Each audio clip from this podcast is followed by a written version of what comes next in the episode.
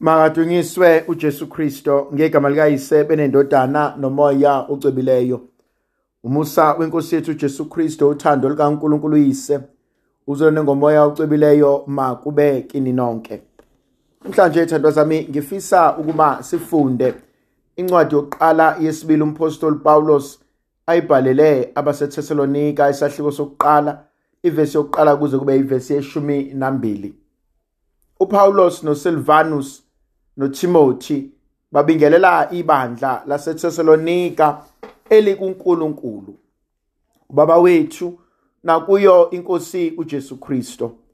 Umusa mawubekini noxolo oluvela kuNkulunkulu ubaba wethu nakuJesu Kristo inkosi yethu. Ngasimbonga njalo uNkulunkulu ngani bazalwane njengalokhu kufanele. Ngoba ukukholwa kwenu kukhulu ngempela nokuthandana kwenu nonke kwandile. Ngangoba nathi ngokwethu sizigabisa ngani emagatsheni ebandla likaNkuluNkulu?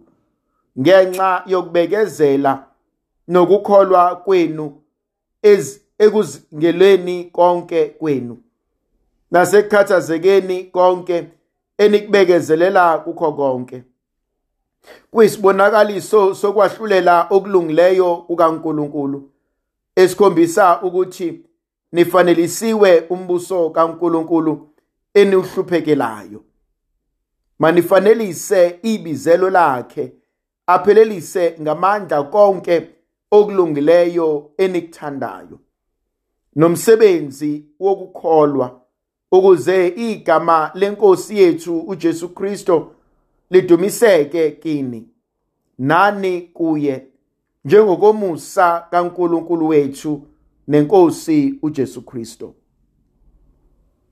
kuyavuka kumina le ndaba elula ayishoyo athi sibingelela ibandla elikuNkulunkulu. Ngiyayithanda leyo nkonzo. Yazi lana ngithintwa izinto ezimbalwa. Ukuthi leli bandla elaNkuluNkulu laqanjwa nguye lihleli kuyena. Athi obhala kahle encwadini yesilo sika Jeremiya athi wena osusindile. Enkembeni baleka ungabusama uyocasha embhoshongweni ngithanda inkonzo yokuthi wena osusindile uthi ocula kahle sekukaningi ungenzela okuhle athi nginikeni ithuba ngidlulisa ukubonga. Athi uDavide athi ziningi izibongo zami. Athi ocula kahle ingoma yamaRoma athi ngiyobonga ngane enkosini ngingenalutho. Bengifuna ukuthi wena namhlanje ekseni nanti ibandla elikuNkulunkulu ehleli kuNkulunkulu. Nanti ibandla elinguwe. Ompandezalo bekumele ihlale enkosini. Inkonzo ebesibizelwa kuyona eyokuhlala enkosini. Othi namhlanje uPaulos noSilvanus behamba noTimothewu bathi umusa kaNkuluNkulu mawube kunina.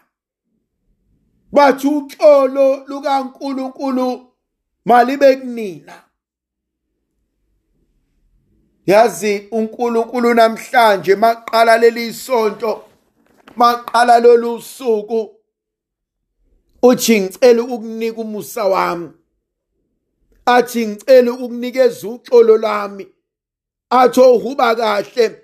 Athi sisebusweni bakho. Athi inkosi ngomthandazo wakho. Athi sifuna ubuso bakho. Bengifuna ukuthi kuyo yonke into ebizokwenzeka oyisabayo oyingabazayo ongayiqondi izakwenzeka kanjani. Nangu namhlanje omdala weinsuku ethi ngicela ukukunika umusa wami. Ngathi uthi ngicela ukuhamba nawe ngathi uthi ngicela ukungena nawe ngathi uthi ngicela ukungqongqoza nawe ngathi uthi ngicela ukuba ngikukhaphe ngathi uthi ngicela ukuba ngiyokubhekela uthi ngicela uba ngene kuqala maqedane bese uyafika namhlanje obhala kahle uthi siyambonga uNkulunkulu ngani? Siyambonga uNkulunkulu ngokubekezela kwenu. Siyambonga uNkulunkulu ngokuthandana kwenu.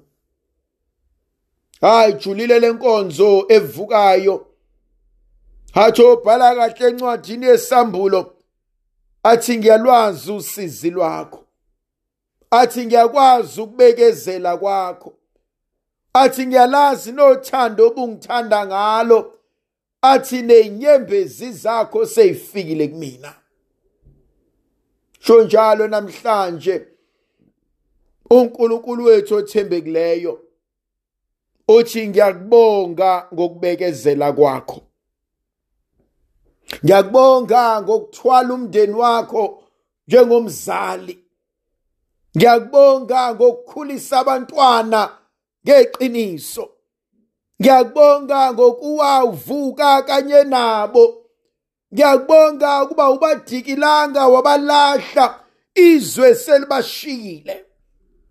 Ngiyakubonga ukuba ulokhu ukholelwe njalo ekutheni izinto izolunga hayi yavuka kumina lenkonzo ukuthi kukhulu uNkulunkulu akwenzayo nakwenzile kuthina.